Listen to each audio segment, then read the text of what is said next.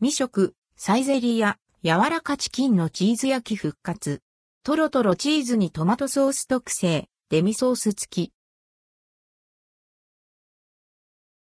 サイゼリア復活メニュー、柔らかチキンのチーズ焼きサイゼリアで人気の柔らかチキンのチーズ焼きが復活。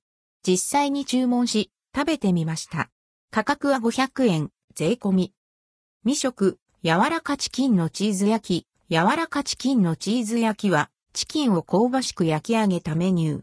チーズのコクとトマトのキレが楽しめ、ポテトとコーン、特製デミソースが添えられています。